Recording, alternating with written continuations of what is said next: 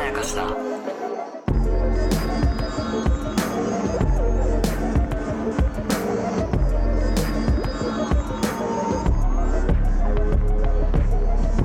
大島康之です高野湊です。無限まやかしとは映画やドラマや漫画や小説などのフィクションすなわちまやかしを無限に貪り続けている私たち2人がそれらの感想や考察を述べていくラジオでございますおーす。 「えー、ビバン最終回終わりまして4本目かな、 4本目だね。はい、の回になるんですけれどちょっもとやばいよ。うん最後になりかけてるのに、うん野崎さん聞いてないよ。んあんまり。まああなたの野崎さんい。や今回だってもうそんなこと考えてる暇なかったからな野崎ものまね。うんでもあの僕はラパルフェ鶴に教わりましてちょっと上手くなりましたからね、うまく、じゃあうんここらでまたあの、絶対に言わない野崎さんを。野崎さんがは絶対にい。言。言わないいことはい。 ドラム、おまんじゅうよこせ。ドラムより食う。ドラムより食うってことはないだろ。そんな笑うことじゃないんだよな。俺ね、こういう笑いダメなんだよ。本当にこれね、わざとじゃないの。もうダメいや、ちゃんと喋しるかこも、お、おまんじゅうっていうの、まんじゅうじゃねえんだ。と。お父さんとかさ、お母さんとか言うじゃん。この世界では。野崎さん言わなそ徹底的に言わなそうですよ。ね。それ結構もうすぐできるようになりまう。し赤飯のことも赤飯っていう人なんだた。。そう。おまんじゅう。ねいいいいでしょ。ドラムはいもどんなか、いいでしょとか言う、もう嫌になっちゃう。すいません、すいまいやいやいせいんですよん、続けてください。いいですよ。いや、もう大事ですよ。はい安倍さん、はい安倍さん安倍さんってやっぱ素晴らしいなって素晴らしいです話だけで一回できるから。はいできますもうでもそれはいつもできるから、はいはい安倍さんの話をする回をまた今度そう雑談会でやりたいと思いますけど、はいはいはいあの、ビバンね、はい最終回ですよ、はいで、最終回終わって直後に、はいえーまだ1回しか見てない状態で喋ってますけれども、はい昨日ね、僕、全話見返したんですよ。すごいね、それ。マジですごいよ。そうで、それで、やっぱね、1話ごとのつなぎが本当うまいなと思って、うん。なんかね、ブロックに明確に分かれてるんですよね。なるほどね。で、僕のカウントだと、1話から3話うん。が、まず誤送金編みたいなう感じで、まるっとなってる気がするんん。でなっすてよ。た、なってた。で、4話も誤送金の解決がまあ一応あったけれども、4のラストからもう別版編に突入するんで、そうだね。 4話の最後からもう、よう山本って言っうん。うて、もうクレイジーのぎが発生するんで、ん。 4、5が割とひとまとまりかなっていうはいはいはい。感じでし。た。で、5話の最後に、えっと、有社長うん。を脅して、えー、ノゴーンべき確かにね。の正体を把握して、野崎さんと乃木が追っていたテントのマークと乃木家の家紋が繋がって、うん最後のテントの総収益報告っていうところに繋がるので、テント、テント編に、えー、まあ、6話から突入するというか、しかも上手だよね。そ5はう。さ、はい。あの、すごく厳密な話すると、うんあの、グラデーションとも言えるよね。そうね。なんかあ5はの、そうですきね。きっちり分かれてはいるはいはい4個なんだけど、はいでも5のさ、あまりに鮮やかに、うんこうテント編に行くというか。そう。5は、だからテント編への導入みたいな。うんうんうん感じですね。わかるわかる。そう。で、えっと、6、7は割とちょっと落ち着いてる回というか、うん。その、バルカでのテントに潜入するまでの布石編みたいなうん。感じの、まあ、つなぎみたいなパートで、割とこう、日本のキャラクターを深める回みたいな。うんうんうん。風なところがあり、で、8、9、10はもう完全にがっつりバルカテント編っていそううだね。ところに突入していくので、うんこれ4音幕構成かなみたいなうん。風な印象が結構ありまして、うん。その中でもう、なんか色がもう完全に変わるじゃないですか。変わる。なんか4クールやってんのかみたいなな感じ。の、てか4本映画みたいな、すごないよんね。か4部作の映画を見たみたいな感想に、僕は、は改めてぶっ通しで見てみてなったんですけなるほど、どね。自分のね、これ色が違うがゆえに、うん全部面白いんですよ、うん全部面白いし、特に最近見た8、9、10話のパートなんてもううんとてつもないなと思うんですけど、好きなパートってあるなって思って、おっと僕はね、うん。わちょっとね、飛び抜けて4号話が好きですね。かる。分かっちゃった。俺も、俺も今4号って言おうとした。 4号は、ん。えぐい。えぐいよ。 4号マジで、美しい。全部。美しい。もう痺れに痺れたもん。うん。最終回後に言うことじゃないと思うんだけうんわど、かるよ。前半をここで締めて、絶対に6話を目指せるっていう違いしか感じないし、そうやっぱ5話の最後のね、まず総収益7億3870万ドルで、ズコーってなるっていうか、何を言ってるのこの人たちはっていう、思ったよりでけーっていうので笑っちゃう感じみたいなのも含めてだし、あの、段積みで、4話の終盤に山本を殺し、5話の終盤に有社長の家族を殺したかのような残虐な拷問をしっていうのも段積みになってるし、うんっていうのでね、4号のトントンっていうこうエスカレートしていく感じがね、わかるなとてつもなく好きでしたね、僕は。それこそ俺もさ5話の時にさ、はい。あまりにも5話の脚本が美しすぎるっていう話これはじゃん聞いたね。この回は聞き応えあるんで、もう一回聞いてください、そうそうそうぜひ。これ、はもうそのあのうん、テントの正体に迫っていくはい乃木卓と、はい。えっとあのの乃木の正体に迫っていく、はい。え野崎っていうのが、全く別の二軸で進んでいたと思ったら、はい最後家紋という形ではい。クロスするっていう、えとんでもなく脚本として高度なことをやってるっていうのを。絵でクロスするわけですからそうね。そうそう。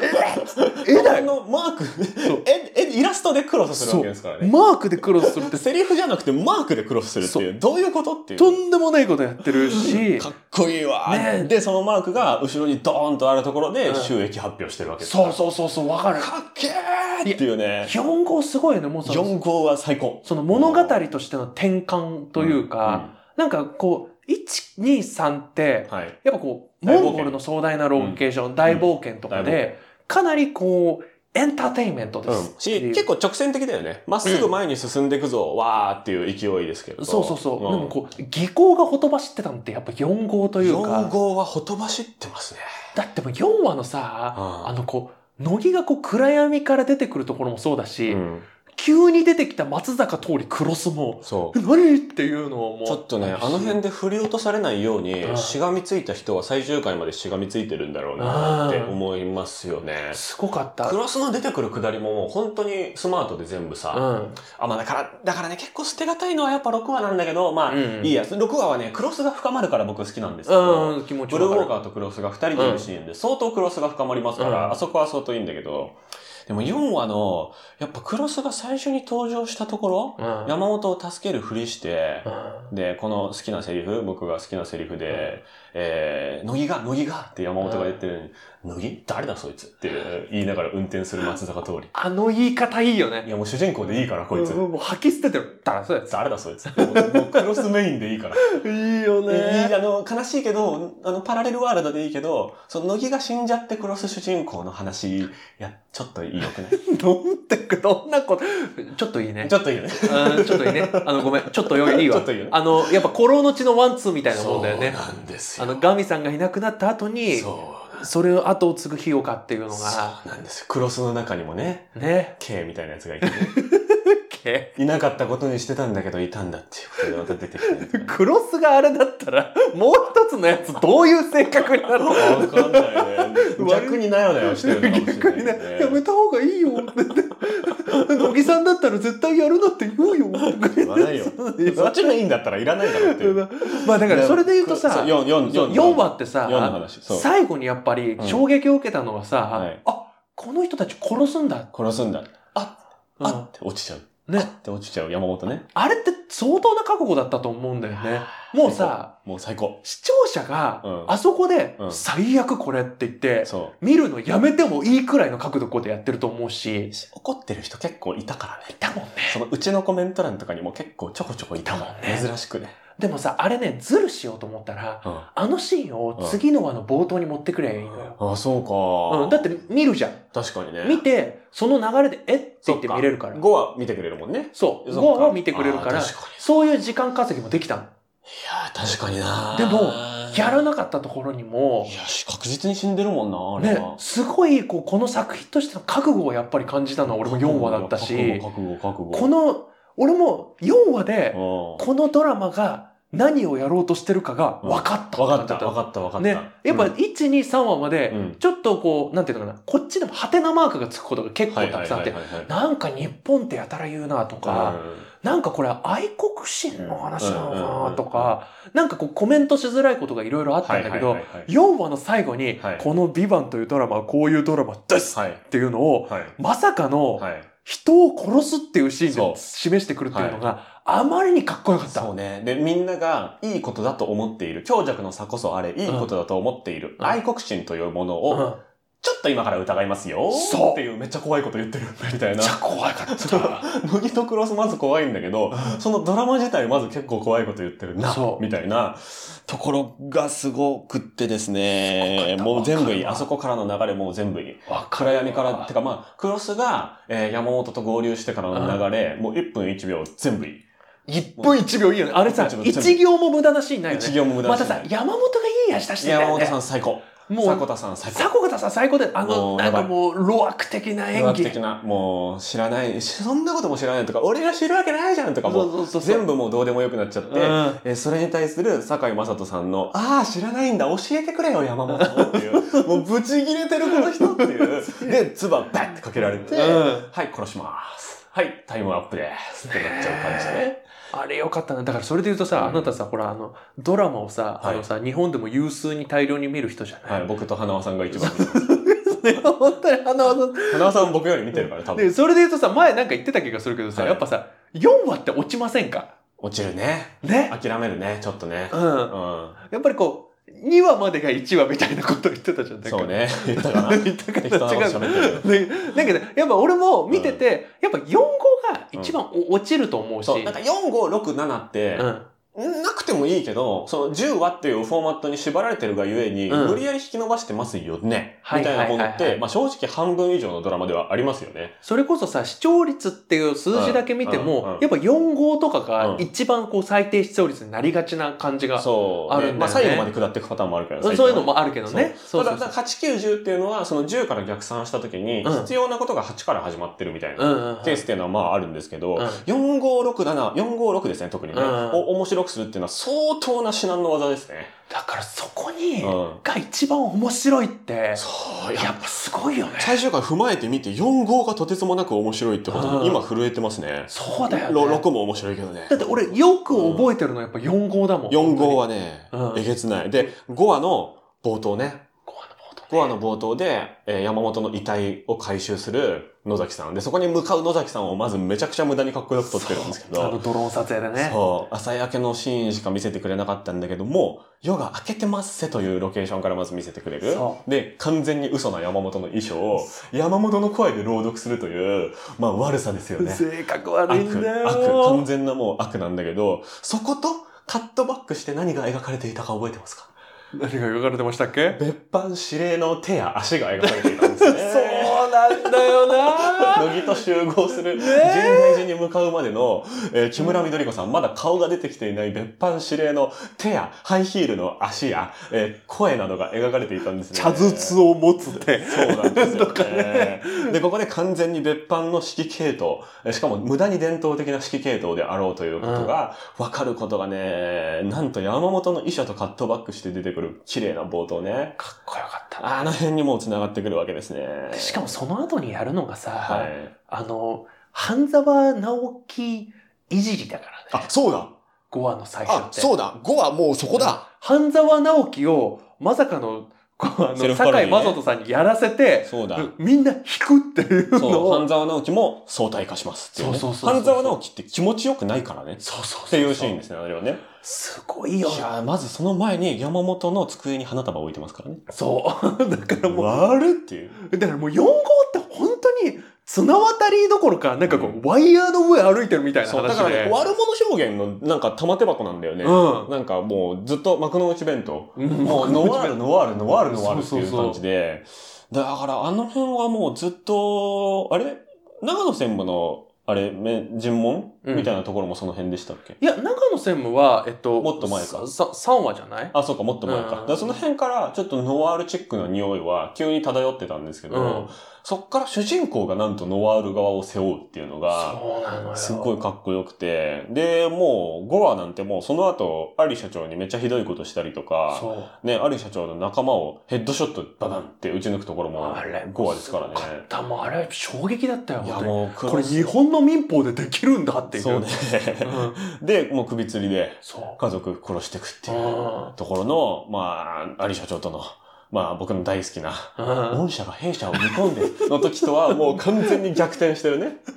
力関係が。ロゴべき力関係が完全に逆転してる。泣きながら言うの、ゴンべきね。いやもうその尋問も前回見たてっていう、あのゼロ距離でキスしそうなダチョウ倶楽部さんみたいな距離で尋問するの、前回の山本でもう見た見た見た見た。なんでこれ毎回やるのっていう、もうそわそわ感もありつつ、いや、今回そこじゃないんで、今回重要なのそこじゃないんで、ちょっと待ってくださいって言って見せてもらってたら、なんとテントのリーダーは誰だって言って、そこに繋がってくるというね。もうブリッジとして完璧だったし。全部うまい。やっぱこう見てる視聴熱みたいなのもそうだし、視聴率で見てもそうだけど、はい、4号で、うん、ほぼ離脱なしどころか上がってるの異常だと思うよ。異常なんだけど、やっぱ4号がとてつもなく面白かったことが、うん、数字で証明されてるぐらい、やっぱね、テレビ視聴者捨てたもんじゃないなっていう、わかる。ことがテレビの側にも伝わったと思うんで、うん、いや、もう視聴者を、なんかね、えー、もう視聴者の読解力がないということで、下げる、低く低くドラマを作るのはもうこれを機に、もう一切、もうビバンを模範にして一切やめていただきたいと思います、ね、いや本当にね。 4号、この、ビバンの4号話についてくる視聴者ですからね。日本の視聴者は。っていう。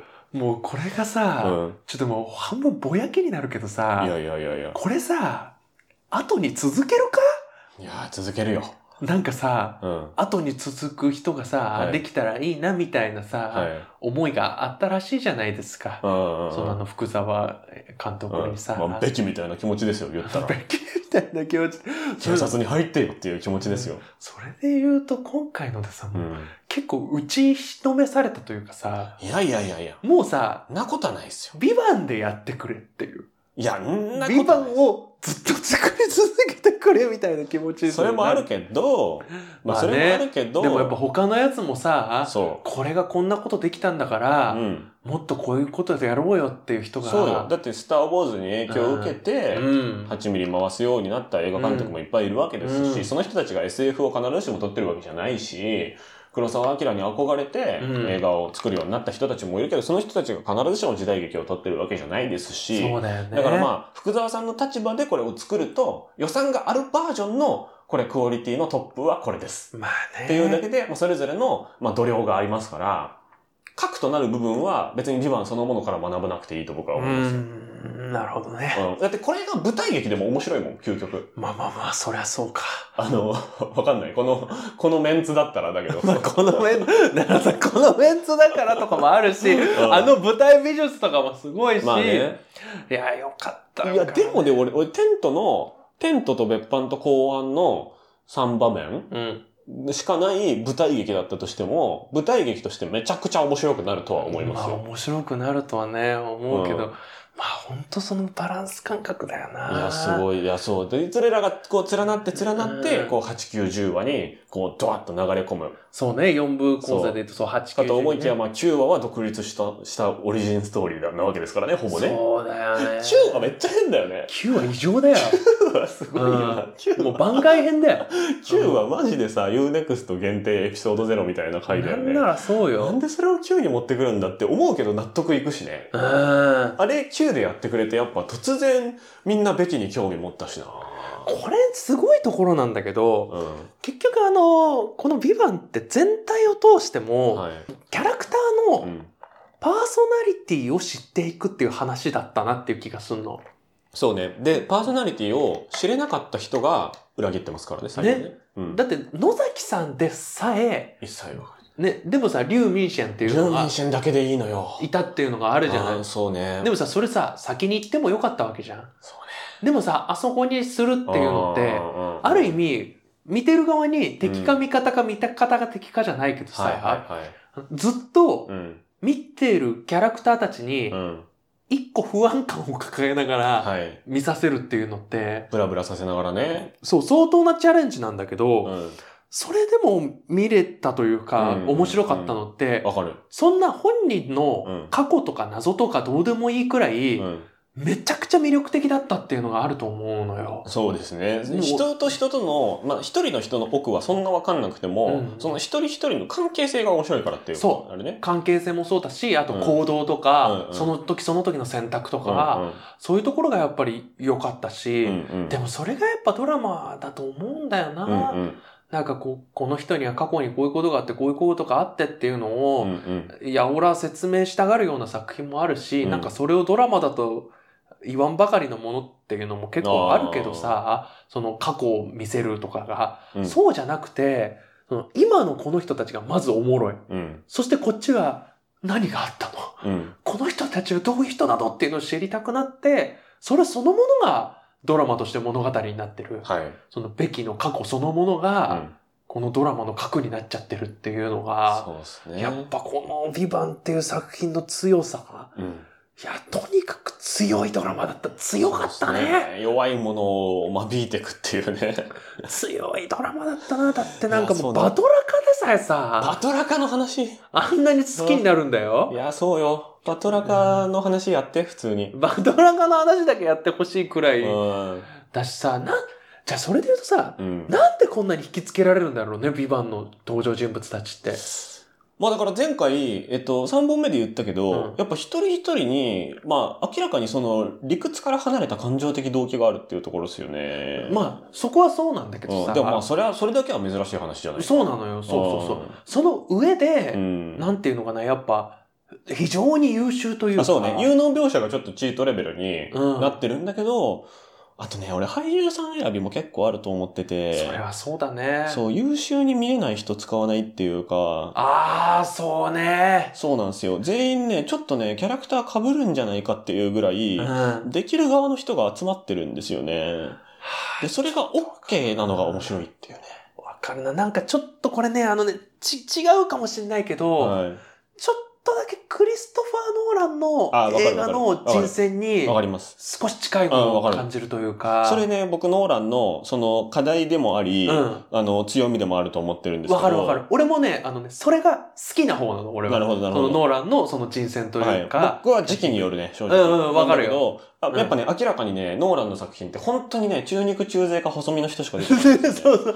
俺もさ、その指摘言われて、そう。確かに、ね、俺が、ね、そうそう。確かにそう、世界的に俺以外多分言ってないんですよ、ま だ。ね、ね、またさ、ほら、あの、えっと、テネットは違ったけど、はいはい、結構その、あの、あの白人の人をさ、あの、多いとか圧倒的に多いです、ね、白人の人しか使わないみたいな世界観は確実にある。うん、だけど、そう、それがね、ちょっとね、その、リアリティがなさすぎて、難しい設定の時には、僕はちょっとマイナスに聞いてる時も、うんうん、ノーランの場合はあると思ってるんですよね。うんうん、で、それが、まあ、ビバンの場合も、その賢い側の人、うん、で、なんかコンビ芸みたいなのさせたら、スマート側に当たる人、うん、みたいな。で、歴代調べてみると、有能な人の役やってる人、うん、ばっかりですね、基本的にね。そうだよね。そう。なんかね、そうなんですよ。うん、シュッとしてる側の人ばっかりでこんなにキャスト固めちゃって大丈夫なのっていうぐらい固めてる。うん、まあ、浜田岳さんとかはどっちもできるパターンの人だけど、基本的には、言ったらだからその、長瀬智也さんとか。はいはいはいはいはい。みたいな人がいないじゃないですか。いないいない、わかるね。わかりやすい。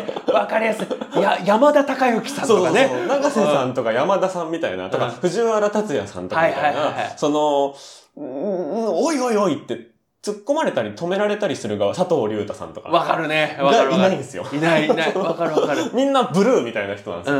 レッドみたいな人が、あんまいないんですよ。で、ニノも最近はそういう人になってきてるというか、ですよね。その IT 社長の役そうだよね。とかだし、マイファミリーとかだって。そう。だから、そこが、その嫌味になってないっていうか、その、ノーランの話の、いやいや、むずすぎて数式見せられてるみたいだわっていう映画もまあ僕は正直あるんですけど、それになってないのは、やっぱりそれぞれが、ちょっとね、歪んだモチベーションを持ってるからなんですよね。そうだね。やっぱ人間臭いとも言えるし、でさ、キャストのバランスで言うとなんだけど、うん、その、やっぱ、酒井さんと二宮さんが同系統な感じがして、うんうん、で、それで、えっと、役所さんと、えっと、安倍さんは、ちょっと同系統な感じがするというか。はいはいはい。ヒゲ族ね。そう、ヒゲ族というか、うん、そうだね。あのさ、ちょっとさ、うん、日曜劇場で主演をやった時も、うん、役所さんとか安倍さんは、どっちかというとちょっと人情派に近い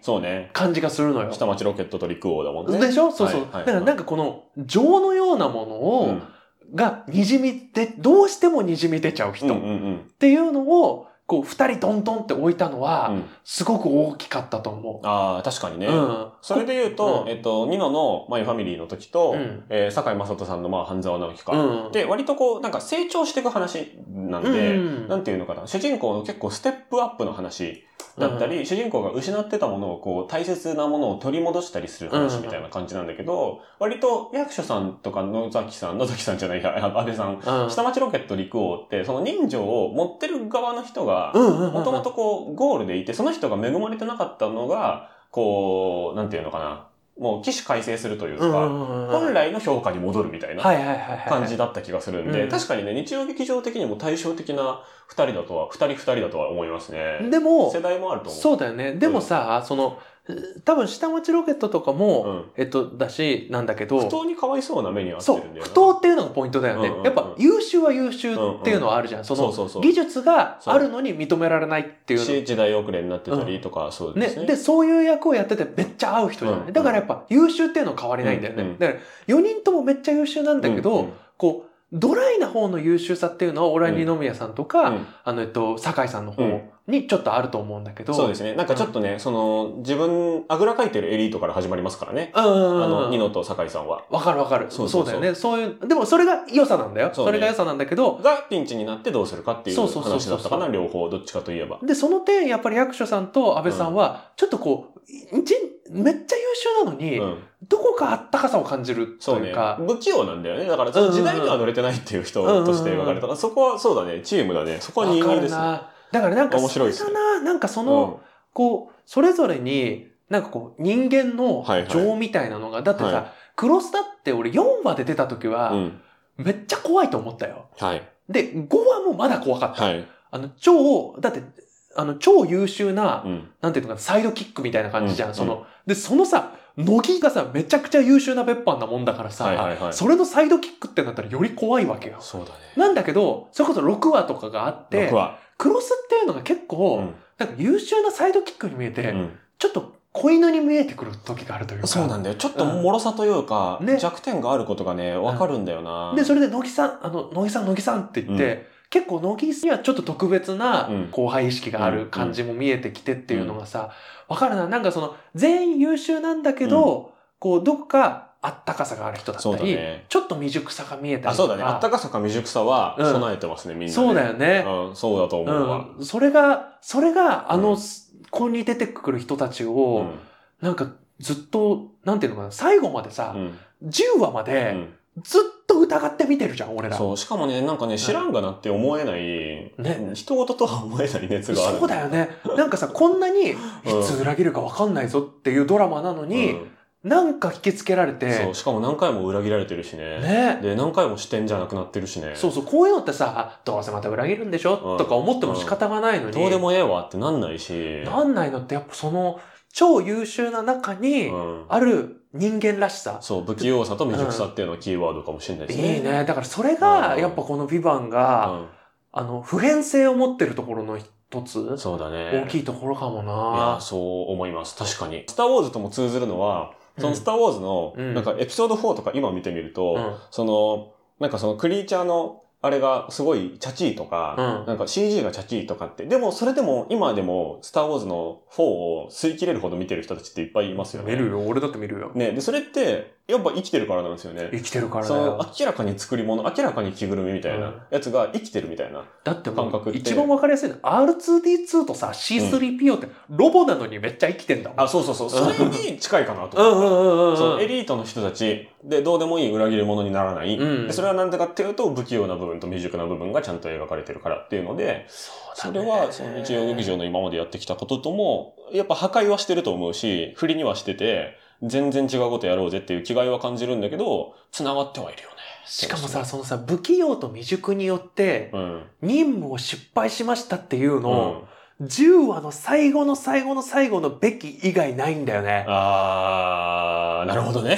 ベキが復讐をしに行ったっていうところしか、基本、市場を優先して計画がミスったっていうのないんだよ、多分。確かに。確かにそうだね。だからそれは、さっきの話で言うと、前回の話で言うと、乃木が泣くのを溜めてたっていう話とも近くて、 10話までやんないで貯めてること結構ありますよね。あるあるあるある。っていうのはめっちゃうまいなと思ったし、うん、10話の情報量もやっぱ感情で処理できちゃうっていう。そうだよね。これがさ、うん、あの、感、感情とか、うん、未熟さとか、パーソナリティによって、計画が崩れるっていう話をすることによって、うんうん共感度を上げるっていう技法って、うん、やっぱ作り手としてもやりたくなるんだけど、うんうん、その瞬間にめちゃくちゃ嘘になるんだよね。確かにね。しかも一回しか使えないしね。そう。だって超優秀な人たちが、うん、そんな個人の市場でミスるかよっていうのになるんだけど、うんうん、今回なんかさ、ほらさ、の乃木祐介がさ、うん、お父さんに会いたいがために裏切ったのかっていうのもさ、うんうん、結局10話で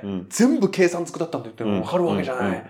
それがさ、やっぱ良かったよね、その。いや、本当そうだわ。め、みんな一回もミスってないの、基本、はい。ミスってないね。ね。あの、ミスがあっても、うん、市場によるミスではないね。市場によるミスではないし。バグというか、しょうがないミス。あと、相手がより上だった。そうだね。っていう、こう、出し抜き合いを、うん、ミスじゃないんだからね。そう、ミスじゃないんだよね。うん、を、ずっとやってるのに、それぞれの、ちょっとしたこう人間臭さっていうのを香らせるっていうのって、めちゃくちゃうまい作劇だと思う。そうですね。いやー、すごかったな続いてほしいな続いてほしいないやずっとやってほしいな、ね、なんかさ、あのこう、年、うん、年一回ワンクールやれとは言わないよ。言わないこれは無理だよ。全然言わない。だから、あの、本編は2年に1回とか3年に1回とかで、1年に1回、あの、2時間スペシャルドラマとかで、うん、あの、と、ドラム。とか。ああ、いいね。いい やってほしい。チンギス。チンギスとか。いいね。 そうそうそう、2時間さ、ドラマ、3時間ドラマとかで。いいですね。短期集中とかね。クールの間とかね。間とかね。いいですね。やって、繋いで、うん、で、あの、えっと、本編を2年後満落ちしてみたいなの、いや、めちゃめちゃいいじゃないですか。一生やってほしい。だってこの後さ、うん、新キャラででも絶対好きになる自信あるよ、俺。全然いいですよ。うん、だって、もう、のこる様支えてくれるなら全然いいですよ。だってなんなら10話とかだってさ、うん、最終話で小林隆さん出すことあるかみたいな。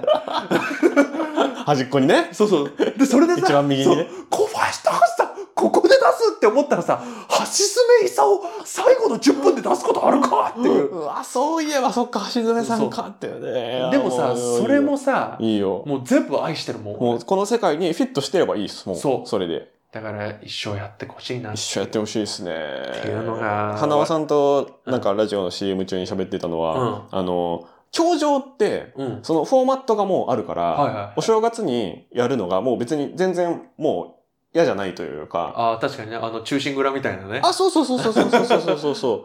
なんか、そういう感じ、うんうん、みたいな感じで、ビバンの一部分を切り取ったところのストーリーがやりますみたいな風に広げてもらうのって別にいつやってもいいよねみたいな話をしてました。いいじゃん。そう。じゃあ、ということで。僕が言ってるのはそのチンギスがなぜか東京に赴任して、うん、東京で事件解決するっていう一話完結 型。いいよ。いいよ。そういうの好きよ。ちょっと豪華なアイドルとかのゲストとかもちょっと出るみたいな。いいよ。もう本当に、もうそれくらいキャラ育ってますよ。そうですよね。で、チンギスピンでいけるもん。他の人そんな豪華じゃなくていけるもん。いける。そう。本当に。だってそれすごいことじゃないだってあの、うん、我ら1話見た時チンギス誰だったよ。嫌だったもんね。うん。もうただの敵だったもんね。ね本当に。めっちゃ嫌いだったもんね。うん、それが今もうチンギスも、ね、もう、もう身近だよ。身近。顔、ね、顔つきも完全に変わってるしね。ねいやよかった。最終話の顔つき変わってたね。変わってました。よかっいたや、というわけで、はい。 2番の話、とりあえずこれで終わりかな。そうですね。終わりか喋ったないや YouTube の方ではねちょっとね切り抜きとかをちょこちょこさせてもらうかもしれないですけれどもいやでも本当に面白かった面白かった皆さんの感想もコメントでぜひ教えてください、はい、えー、よかったらですね雑談会というのとかえー、過去のドラマね、うん、えー、初恋の悪魔とか、サイレントとかの話も、えー、いっぱいやってますので、遡って聞いてみてください。はい、以上、またピバンが復活するまあでもいや関係ないもう普通にあ の僕らはなんか最低週1ぐらいでは更新し続けますので、ね、引き続き聞いてください。はい、ぜひ上島聡樹でした。はい高野湊でした。ありがとうございました。りあがとうございました。